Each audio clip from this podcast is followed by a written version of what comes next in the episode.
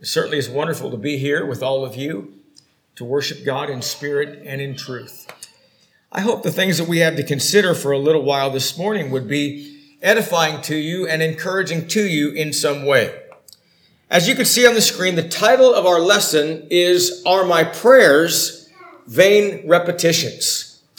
We're going to notice the book of Matthew, the sixth chapter, verses five through nine in this lesson. But for an introductory text, we'll just simply look at verses seven and eight.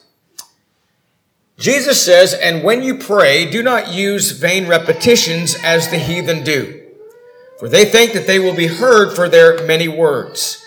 Therefore, do not be like them, for your Father knows the things you have need of before you ask Him. Prayer is a great blessing that the child of God has. In fact, John said in the book of First John, he said that if we ask anything according to his will, God hears us.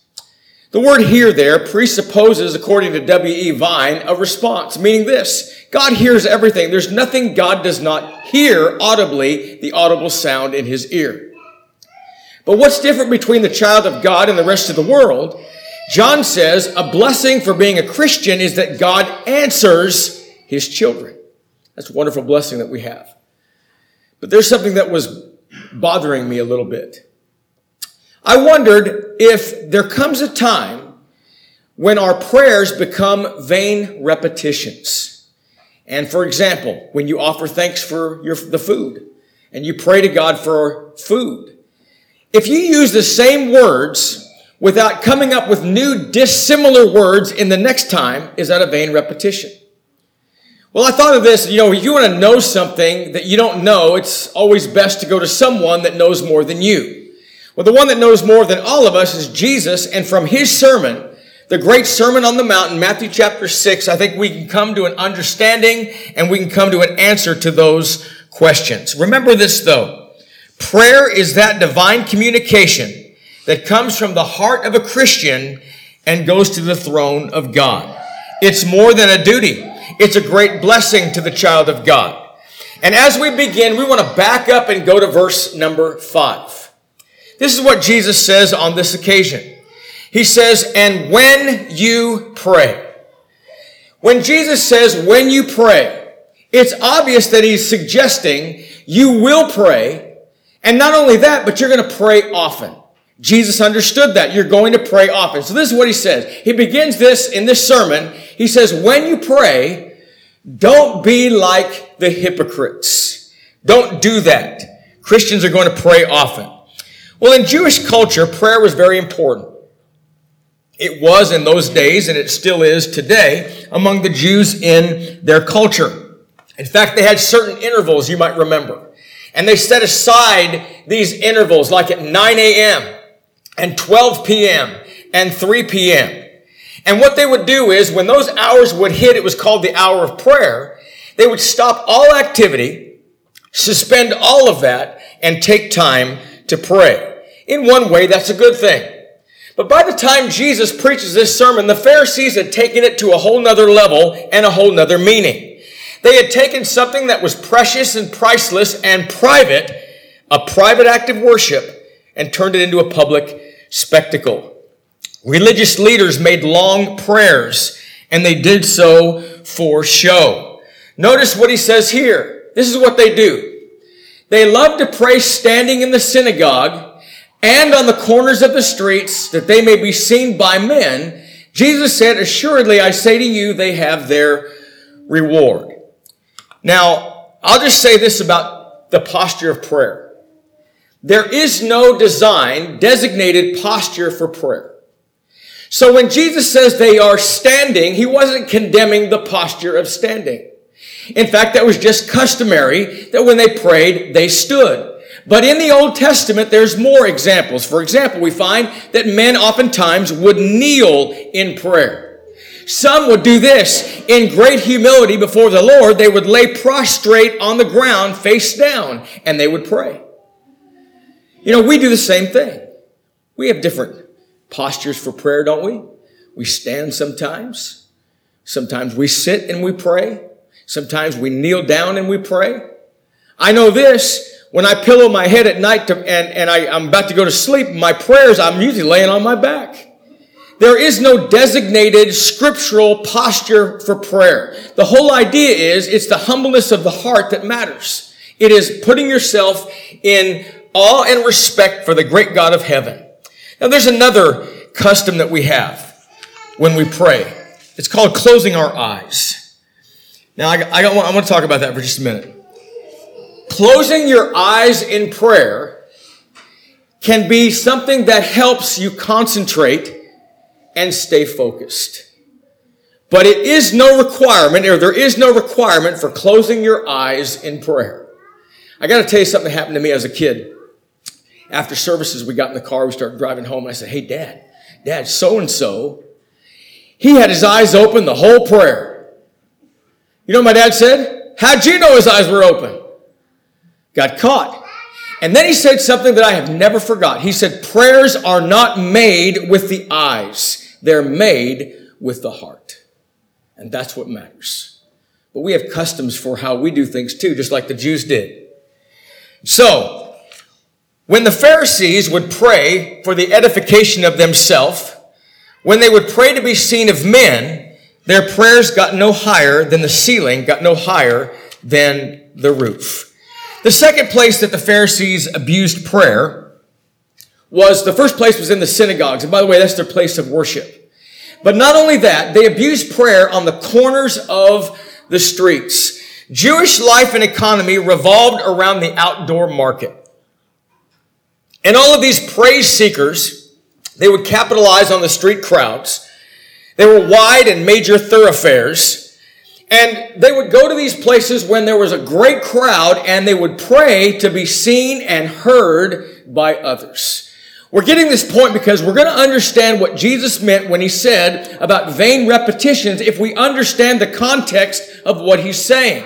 He said, don't be like the hypocrites. What do they do? They love to stand in the synagogues at their place of worship and speak and be heard for their much speaking. They like to go to the corners of the streets and all of that. Jesus says, when you do that, you have your reward. My father-in-law used to do it like this. You know what? Here's your reward right here. That's it. Whatever praise that you got from someone that said, Oh, look, look at that Christian over there. Look at that person over there praying. How wonderful. That's it. When you do so to be seen of men. Now, Jesus is not prohibiting all public prayers. In fact, there are times when such is appropriate. Paul said this in 1 Timothy chapter 2 and verse 8. Get this now. He said, I desire therefore that men pray everywhere, lifting up holy hands. When, Jesus, when Paul says men everywhere, that's not just talking about the assembly of the church. That's talking about everywhere. What he's saying is there's a need for prayer. And these men with holy hands are to be the ones that do so. There's a time for that. That men pray everywhere lifting up holy hands. I'm not going to spend a lot of time on that. But what does holy hands actually mean? I preached on this a couple years ago, so I'm not going to go very deep into it. But the idea of lifting up holy hands. Lifting up holy hands is not the posture of doing this. It is not. The hands have nothing to do with your prayer. And when Paul said lifting up holy hands, he wasn't talking about these hands, elevating them literally up in the air. This is what he meant. Lifting up holy hands means this. It means hands of men who are living holy or righteous lives. The lifting up of the hands is merely an allusion to the ancient practice of presenting the uplifted hands in respectful petitions to God. Those things are found in Nehemiah chapter 8, Psalm 141, and Lamentations chapter 3. So, what's he talking about? The command pertains to the kind of hands being lifted up and not the posture or the body during prayer. He's not condemning public prayer. Jesus was not. He condemns the improper attitude and praying for the wrong reasons. Because prayer is never to be offered so the speaker would be glorified. Now we're going to learn that in, in verse 9 when we get there, but let's hang on to that thought. So before you pray in public, one should always review his motives. Because in verse number two, we find that you have their reward. There's nothing else that's going to come. Now, I may have given you this example before. I don't know.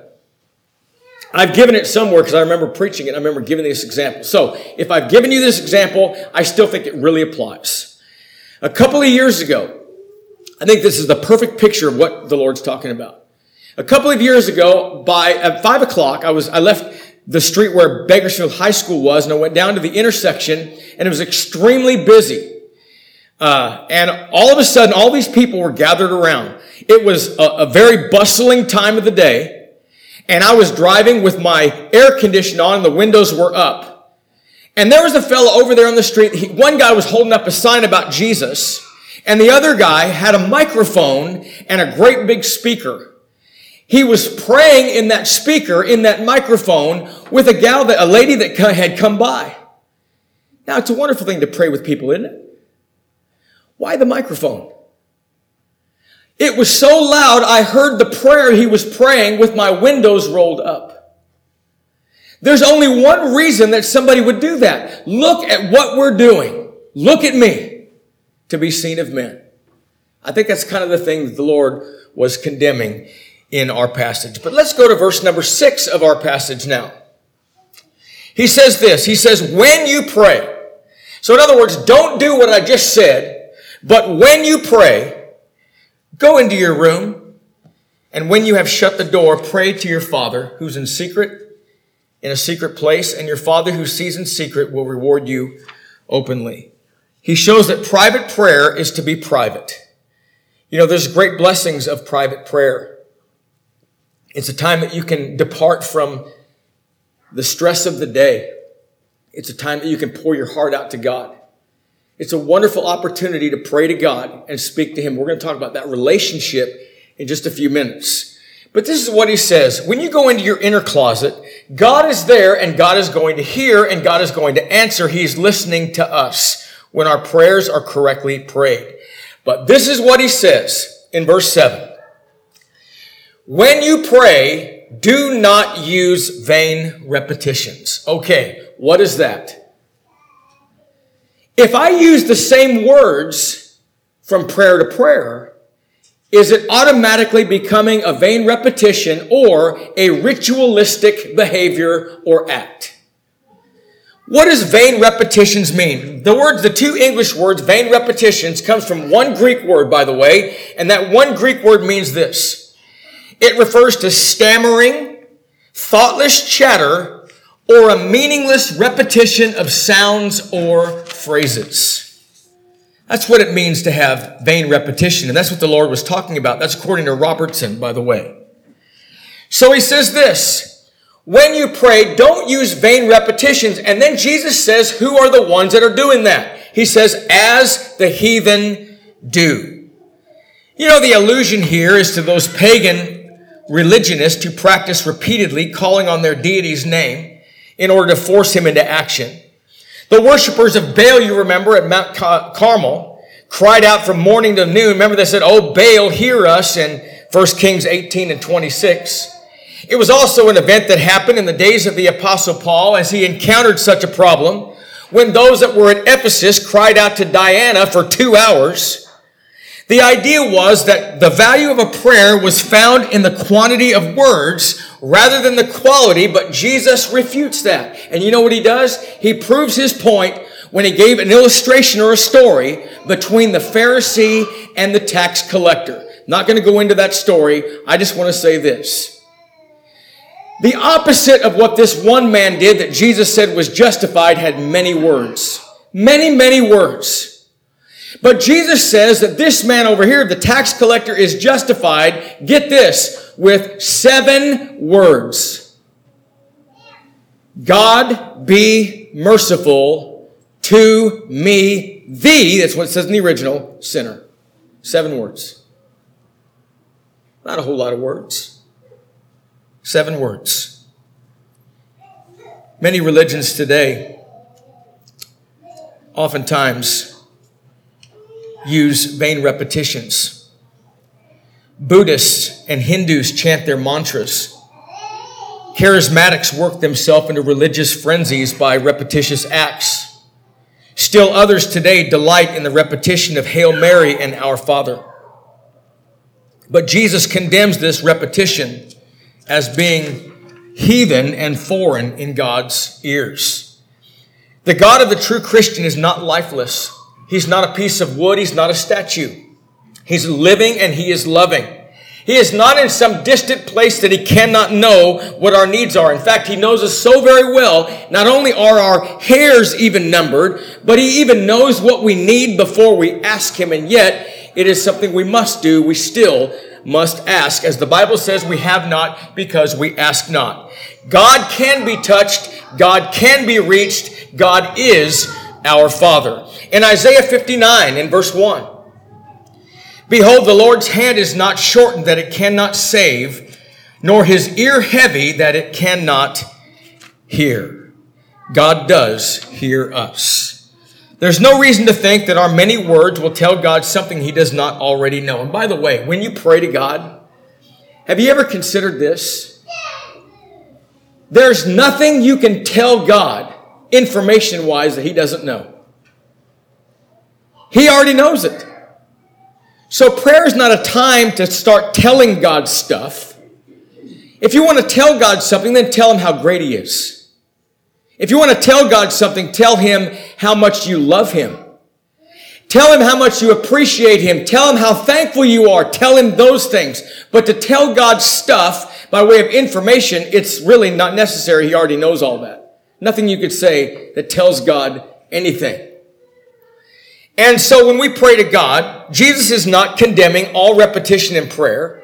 He is suggesting that every prayer be, he's not suggesting that every prayer is dissimilar to the previous one. In fact, Jesus himself repeats prayers.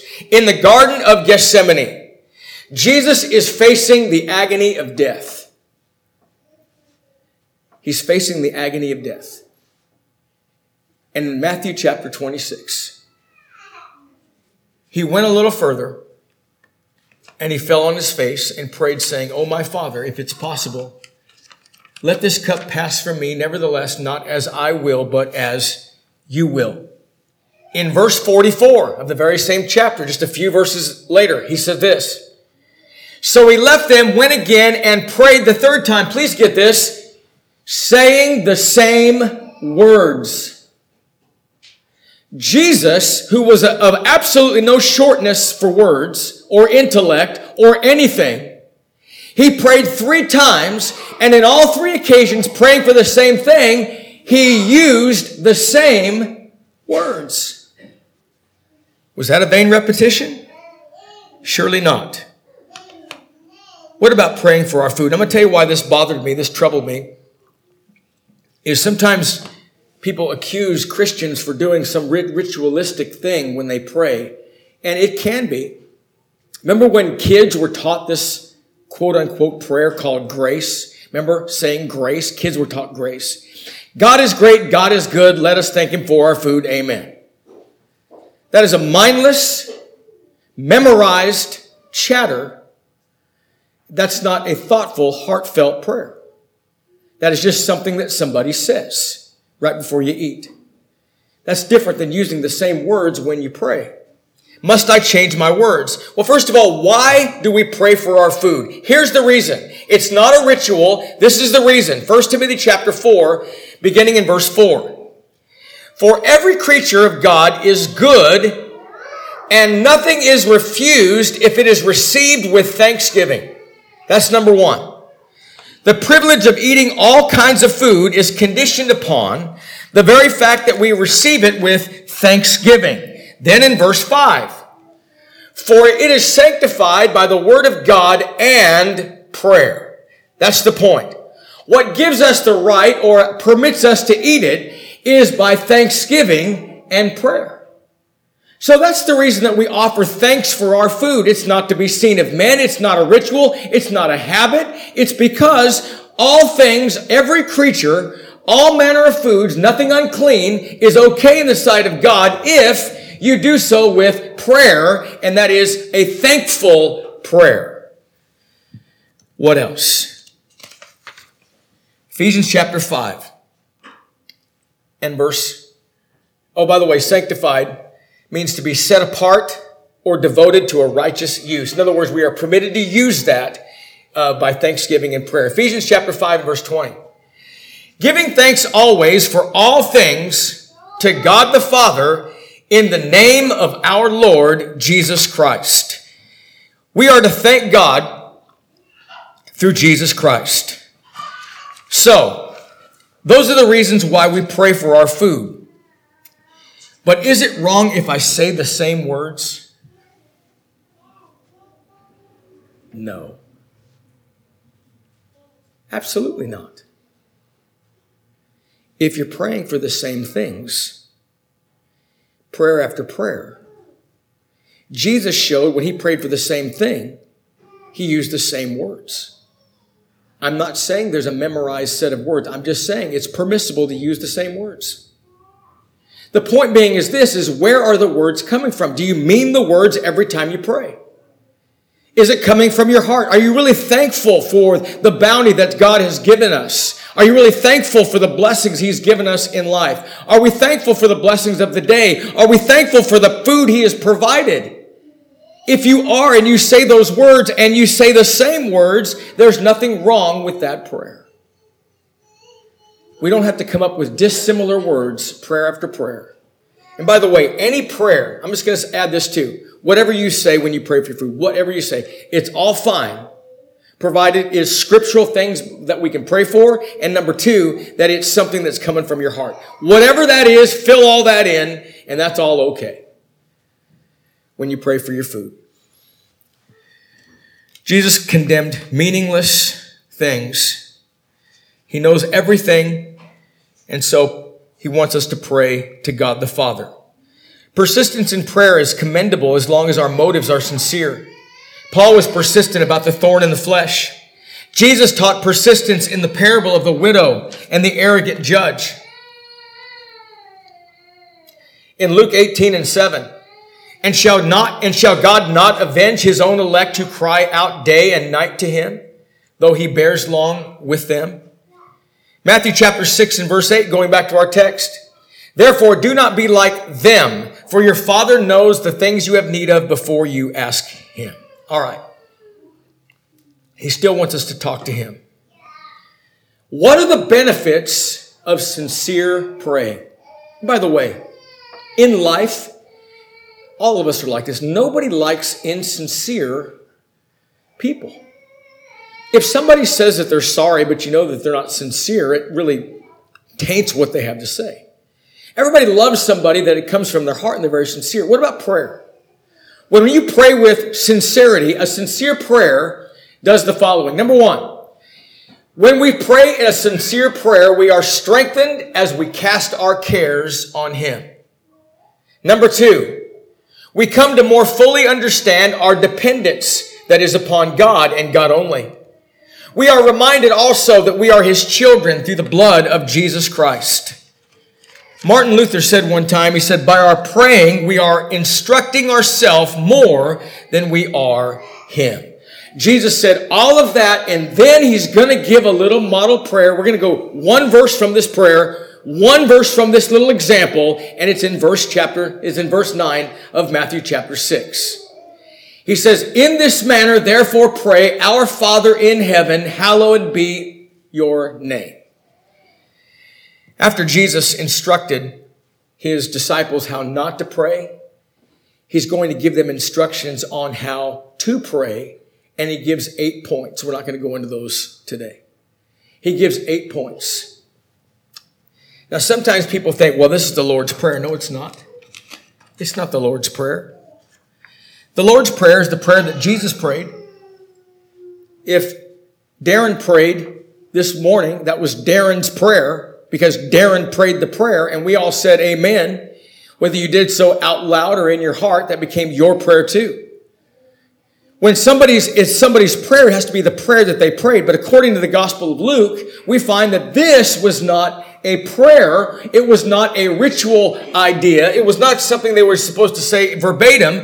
It was in response to the disciples when the disciples said, teach us how to pray. So Jesus says, and then by the way, that's found in Luke chapter 11. So Jesus teaching them how to pray in this sermon, he says, in this manner. He says, pray our Father. You know, we know that God is the Almighty Creator, right? He is the Almighty Creator. But He's also our Father. In fact, we have a relationship with Him. You know when Paul said, Abba, Father? We say Abba, Father.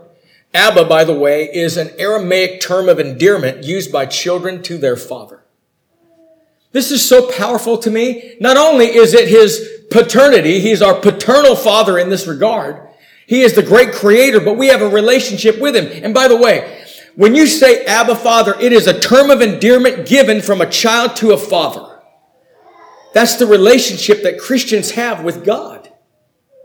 He not only is our creator. He is our father and we have that relationship with him in a term of endearment. We have that kind of a close relationship. What else? He says in heaven. You know, God is in this lofty position and therefore man uh, should give him ultimate adoration. But there's more. He is also omnipresent. That's such an interesting concept. Such a great blessing. We know he's in heaven. That's where he is.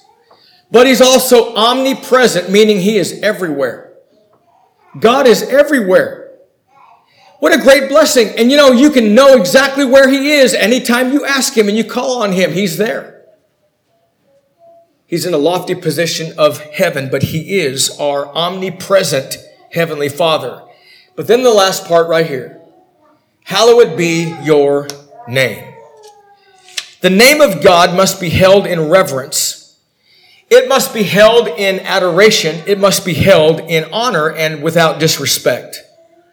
If Jesus Christ, who also is deity, God the Son, who was the only begotten Son of God that died for the sins of the world, who lived a life that was perfect with no sin at all, tempted at all points like as we are, yet without sin, if Jesus calls his Father in a prayer, Holy Father, how much more should we do the exact same? I thought about this yesterday. There's many religious circles today that there's a disturbing growing trend and it's called casual worship. There's a trend that teaches that God is to the Christians their buddy and can be approached as an equal. But the practice of casual worship is not found in the Word of God or the wife of the tele- televised television preacher that said, Go to worship, but don't do it for God. God wants you to be happy, and worship makes you happy. Therefore, go to worship because you're going to be happy, and that's the way you have to look at it. You know, really, me being happy is irrelevant. We serve God because it's about God, not me. Whether I like it or not. Now, hopefully and prayerfully, I would like it and love it to serve God. But it's about God. It's not about us. There's nothing, nothing in the Bible that teaches casual worship for your own benefit. Nothing at all. So when we say, hallowed be your name, we are giving him the name that he should have, and we submit to that. Casualness of worship oftentimes is manifested in actions, speech, and even dress that is immodest and that borders on sacrilege. One commentator said, I love this. Worship is not a casual act of friendship, but it is a sacrifice of transcendent homage. That's what worship to God is. Irreverence in prayer is only one area that a man violates God's expectations of worship. We can show our irreverence in other ways too, kind of like this. Kind of like casual attendance, absence from worship for secular events, being bored, dozing off, not paying attention, letting our minds wander during the communion when we're supposed to be focused on what our Lord has done for us. Just giving some examples how our minds can drift. And when we do that, we're showing irreverence for God because it's all about God. It's not about us. God is our supreme creator, the creator of the universe. Every prayer and every worship should include praise, adoration to the Father. I like what Revelation 4 and verse 8 says. In fact, a song was written, and you all know the song by this passage. Holy, holy, holy, Lord God Almighty. In closing this morning, we've noticed some principles of proper prayer. We've noticed, number one, never pray to be seen of men. Now, I got to say one thing about this, folks. I like what Linwood Smith said one time. There's a big group at, a table at a gospel meeting or somewhere. It might have been the New Year's meeting. I don't even think we were in California, so I think it was the New Year's meeting. And I remember what Linwood said. He's sitting at the head of the table, and it was loud in there. And we were talking about offering thanks, and can you hear? Is everybody able to hear? Is it just too loud? And Linwood said, listen, we don't do so to be seen of others or because of the image we're portraying, but we can't also, on the other side, we can't be ashamed either. So when you pray, don't be pray to be seen of men. Look at me, I pray for my food. Do it to be seen by God. Number two, pray publicly, absolutely, but always for the right motives.